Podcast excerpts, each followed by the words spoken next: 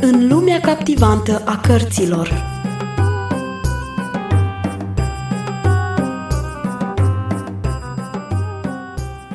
Bine v-am găsit, dragi călători, în lumea captivantă a cărților. Vă invit să ascultați în continuare un nou episod din cartea Hamid și Kinza, scrisă de Patricia St. John. Dar, înainte să pornim din nou la drum haideți să ne amintim unde am rămas data trecută cu povestirea noastră. Hamid își face curaj și intră și el în casa sorei Rosemary. Alături de ceilalți băieți, primește hrană și ascultă povestirile frumoase spuse de misionară. În această seară, el află despre o carte fără cuvinte. Vreți să aflați și voi ce a învățat Hamid din acea carte? Rămâneți conectați pe Radio Vestea Bună și veți afla. Restul zilei decurse destul de plăcut. Ayaschi, ce se delecta cu admirația lui Hamid, îl conduse pe acesta prin tot orașul.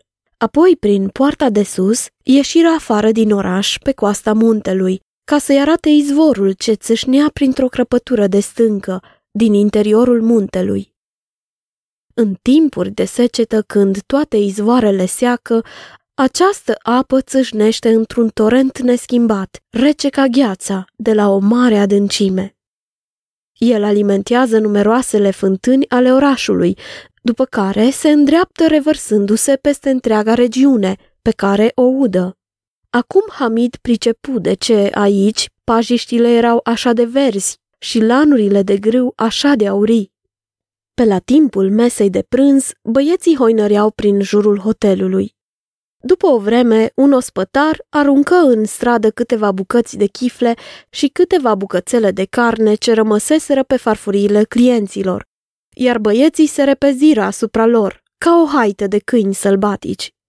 După ce se ospătară, s-au strâns în jurul trunchiului de eucalipt, care își întindea larg ramurile și își petrecură timpul de arșiță a zilei, dormind la umbra acestuia. Dar iată că veni și seara. Soarele dispăru în spatele turnurilor fortăreței. Cocostârcul mamă stătu într-un picior pe marginea cuibului, profilându-se pe fundalul roșiatic al orizontului. Hamid se ținu de Ayaschi. Împreună cu alți câțiva copii, se ghemuiră pe câteva trepte de piatră și priveau spre oamenii de la țară, care intrau cu duiumul în oraș. A doua zi era piață, iar oamenii care veneau de departe aveau să se întindă de-a lungul zidului orașului, petrecând noaptea dormind lângă sacii cu mărfurile lor. La lăsarea serii, proprietarii prăvăliilor aprindeau iar lămpile și, foarte curând, și alți băieți veniră de la diferitele lor ocupații și se asociară tovarășilor lor.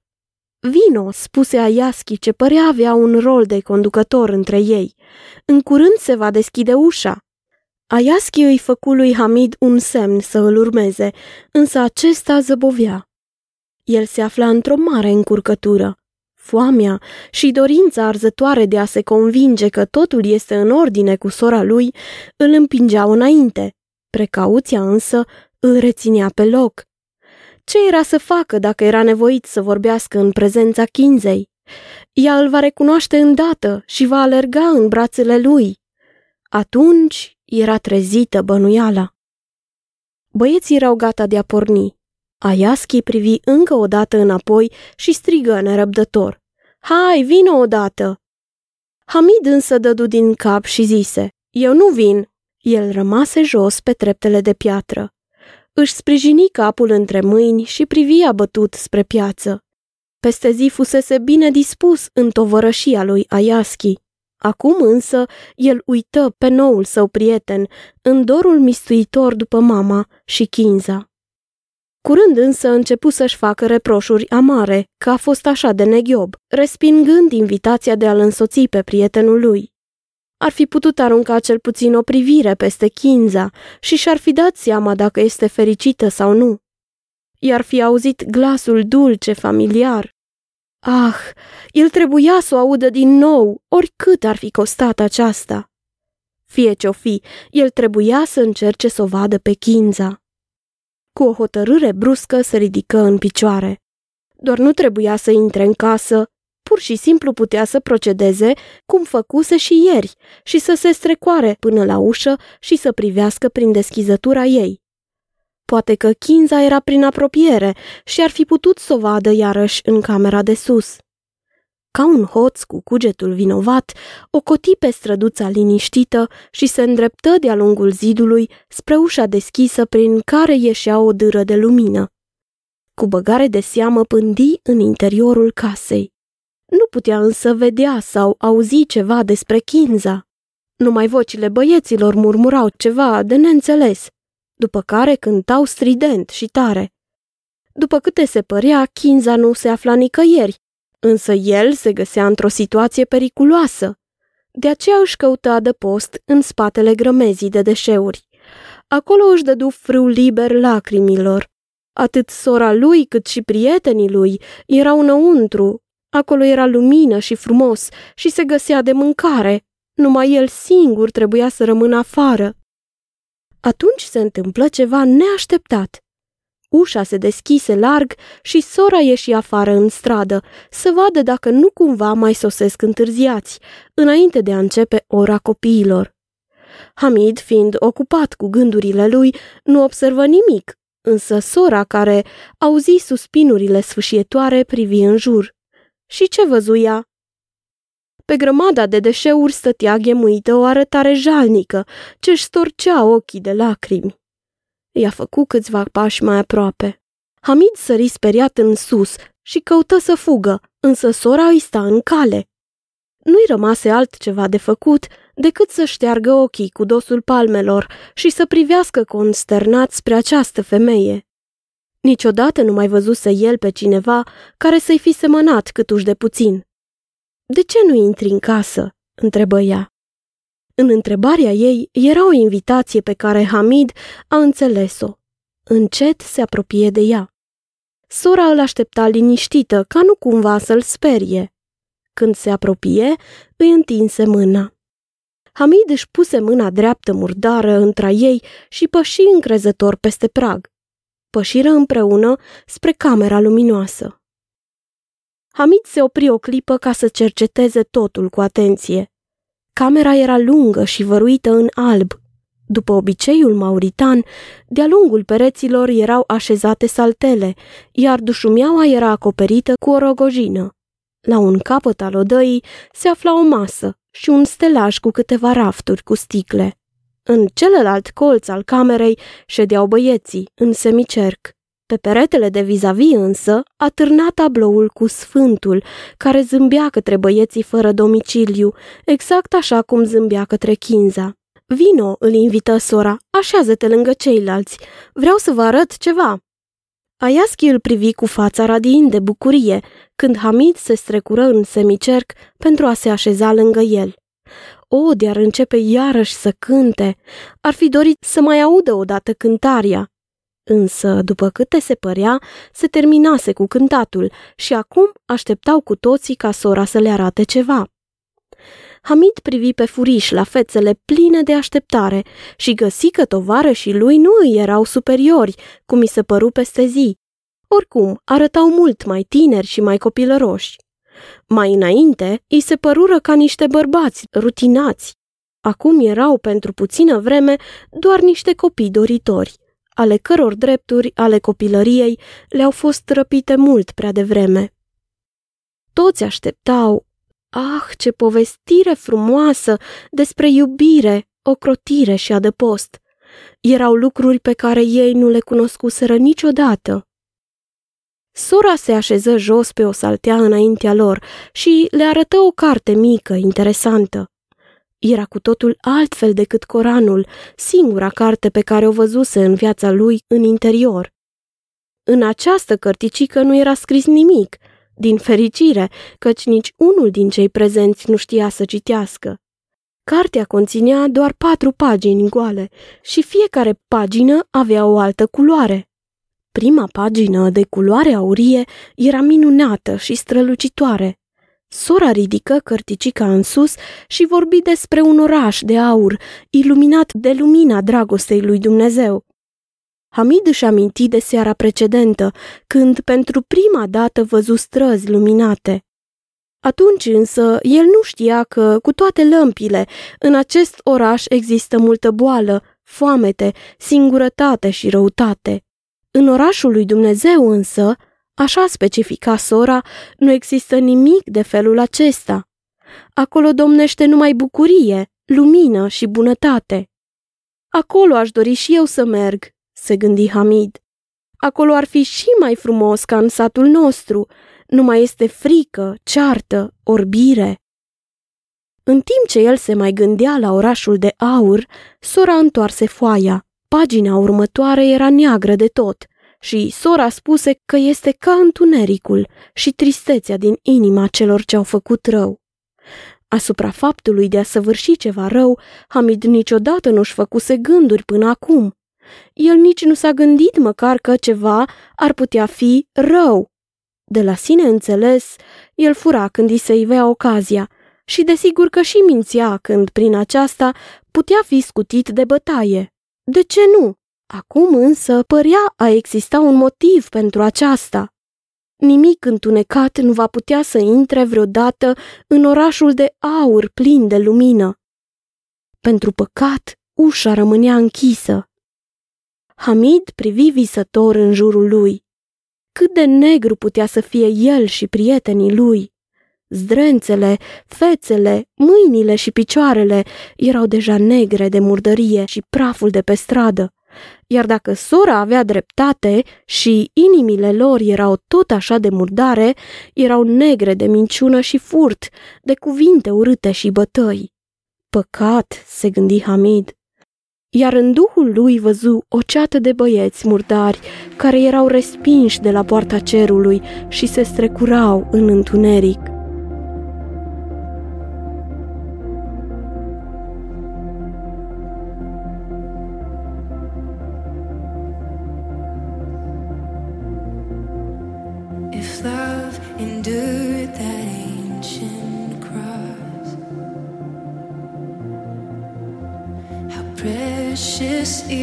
Savior's blood.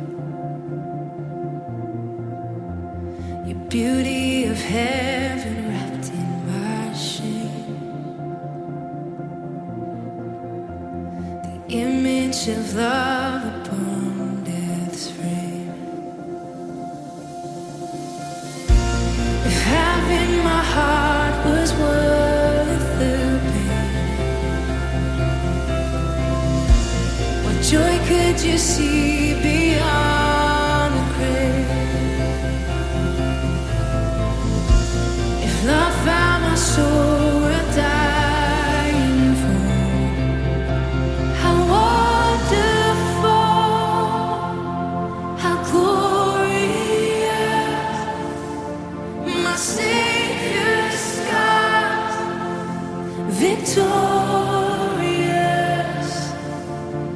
chains are gone,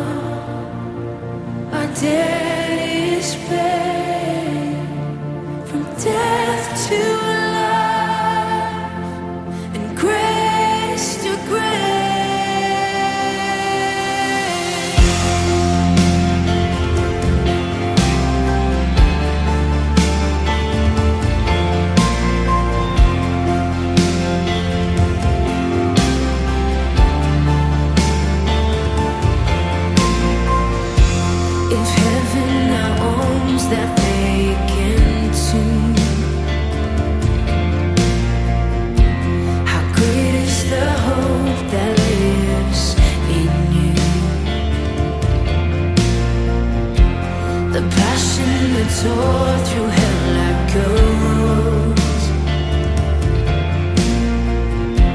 the promise that rolled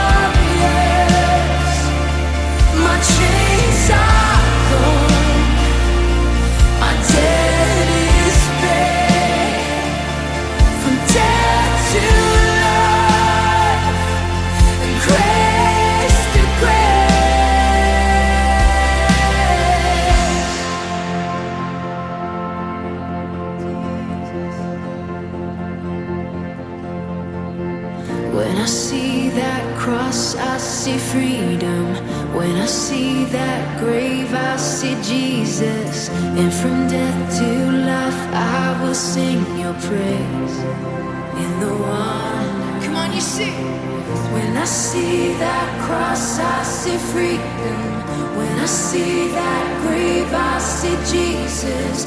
And from death to life, I will sing your praise. In the wonder of your grace. When I see that cross, I see freedom.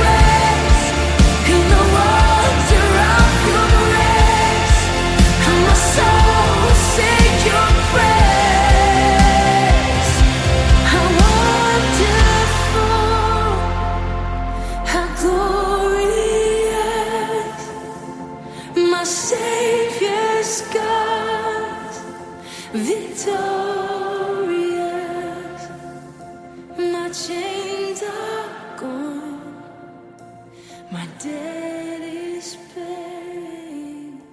From death to life, and grace to grace. Dar acesta încă nu era sfârșitul. Sora întoarse o pagină roșie și povesti o istorioară nemai auzit de ciudată. Fiul lui Dumnezeu, care se numea Isus, se pare că iubea pe băieții aceia murdari și dorea să-i aibă în orașul său, cel plin de lumină. De aceea el venise pe pământ, ca să trăiască printre ei. În cele din urmă a murit ca să sufere o pedeapsă pentru păcate pe care el nu le-a săvârșit niciodată. Copiii au păcătuit, iar Isus a fost pedepsit în locul lor. Pagina roșie înseamnă că el a suferit o moarte îngrozitoare, iar sângele roșu s-a scurs din trupul său. Oare era drept acest fapt? El n-a făcut rău, căci de fapt copiii erau aceia care meritau pedeapsa. Însă partea cea mai frumoasă a povestirii veni abia de acum încolo. Acum, fiindcă Isus a fost pedepsit, copiii aceștia răi, murdari și mincinoși puteau de fapt să primească iertarea. Dacă ei și-ar fi întors spatele de la păcat și l-ar fi rugat pe Dumnezeu să ierte pentru că Isus a purtat pedeapsa lor, atunci inimile lor negre ar fi fost tot așa de albe ca pagina următoare a cărții. Un alb fără pată. Astfel de copii erau destui de albi pentru a putea intra de-a dreptul în lumina orașului de aur. Cu toată lumina pătrunzătoare de acolo, nu se va mai putea vedea nicio pată de murdărie pe ei, fie cât de mică. Așa de curați și de săvârșiți puteau ei să devină. Hamid nu se mai vedea murdar pe el însuși, nici pe tovarășii lui. Trebuie să se gândească la petalele florilor de portocali, cât de transparente erau la lumina soarelui și cât de albe erau aripile cocostârcului mamă, când razele soarelui cădeau peste ele. Când sora încetă de a mai vorbi, Hamid nu mai vedea și nu se mai gândea la nimic, căci vorbitoarea aduse două castroane pline cu orez aburind și la fiecare dintre ei le împărți câte o bucată mare de pâine. Băieții se împărțiră în două grupe și se repeziră cu lăcomie asupra mâncării. Era uimitor să-i vezi cu ce viteză reușiră să golească castroanele. Era curată întrecere, în care fiecare încerca să apuce pentru sine cât mai mult. Nimeni nu scoase nicio vorbă până ce ultima fărămitură dispăru. În sfârșit, blidul a fost șters cu degetele până ce a rămas curat. Abia după aceea se așezară iarăși la locurile lor și o asaltară pe sora cu întrebări privitor la fetița găsită pe trepte cu o seară înainte. Ea este încă la mine, spuse sora și zâmbi de parcă și-ar fi adus aminte de ceva amuzant. Doarme sus, în camera mea. Hamid o privi cu atenție pe soră. Nu părea a o supăra faptul că Kinza se mai găsea încă la ea. Apoi ea continuă. Azi am mers cu micuța de la un capăt la altul al orașului, însă nimeni nu știe sau cunoaște cine îi sunt părinții. Ea este oarbă, probabil că nimeni n-are nevoie de ea. Ce vreți să faceți cu ea?" întrebară copiii în cor. Deocamdată va trebui să o țin la mine. Cum aș putea face altfel?" Sora râse cu adevărat. Hamid se simți atât de ușurat că aproape ar fi râs și el, Însă, o dorință nestăpânită îl cuprinse de a-și vedea surioara cum doarme. Toată teama dispăru dintr-o dată. Așteptă până când tovară și săi mulțumeau gazdei lor și îi strânseră mâna. În timp ce ei dispăreau în întuneric, el rămase în coridor. Inima îi bătea gata să iasă din piept. Totuși, se adresă sorei cu o voce liniștită și sigură și îi spuse eu sunt dintr-un sat în care sunt câteva fetițe oarbe și a căror părinți vin câteodată aici la piață. Arătați-mi micuța. S-ar putea să vă pot spune a cui este. Sora privi mirată înspre el. Cine știe ce se afla în spatele a ceea ce zicea băiatul? Îi cam bătuse la ochi oboseala și slăbiciunea lui, dar mai ales rănile de la picioare și lăcomia cu care a mâncat. Cu siguranță că făcuse un drum lung. Sora era acum bucuroasă că l-a găsit și l-a invitat în casa ei. Îl conduse pe Hamid în sus pe trepte într-o cameră, unde Kinza dormea fericită pe o saltea. Micuța arăta cu totul schimbată. I se făcuse baie, fapt pentru care arăta mai albă la piele. Părul din cap, spălat și scurtat, nu mai atârna în șuvițe neîngrijite peste ochi, ci se încolăceau în bucle ușoare în jurul capului. Rochița veche era schimbată cu o cămașă de noapte curată, albă, ceea ce îl făcea pe Hamid să se gândească. Cu adevărat, ea este așa de curată că ar putea să intre în orașul de aur, fără prea multă vorbă. Nu se mai sătura să o privească pe surioara lui, apoi porni să examineze lucrurile din jurul lui. Camera era simplă și mobilată în stil indigen. Peste saltele însă erau întinse pături drăguțe, pe rafturi erau cărți, iar pe pereți atârnau tablouri. Toată camera era binecuvântată. Hamid avea sentimentul că Kinza l-ar fi depășit cumva și ar fi intrat pe porțile de aur într-o țară nouă, o țară a luminii. Cât de bucuros ar fi rămas și el lângă ea, însă el știa bine că aceasta nu era posibil. Cu mâhnire își privi hainele uzate de pe el și se păru că este un mic păcătos izgonit, care n-avea ce căuta într-un loc așa de frumos. Nu o cunosc, spuse el foarte grav. Ea nu este din satul meu. Apoi coborâ treptele tăcut în urma sorei. Ea îi deschise ușa, iar el ieși afară în stradă. Aici, la linia de demarcație dintre lumină și întuneric, Hamid o privi în față pe femeie. Îi strânse mâna care a fost așa de bună față de Kinza. Apoi spuse cu modestie, Dumneavoastră sunteți o femeie bună. Mâncarea dumneavoastră este bună. Învățătura dumneavoastră este bună. Inima dumneavoastră este bună. Dumnezeu să se îndure de strămoșii dumneavoastră. Zicând acestea, o luă la fugă, dispărând în întunericul nopții. În casa sorei Rosemary, Hamid este bine primit. Și aici învață pentru prima oară cine este bărbatul din tablou. Cuprins de dor după sora lui, el cere să o vadă, lăsând impresia că vrea să ajute la identificarea ei. Ce s-a întâmplat în continuare? Vă invit să ascultați episodul următor. Până atunci, rămâneți cu bine! În lumea captivantă a cărților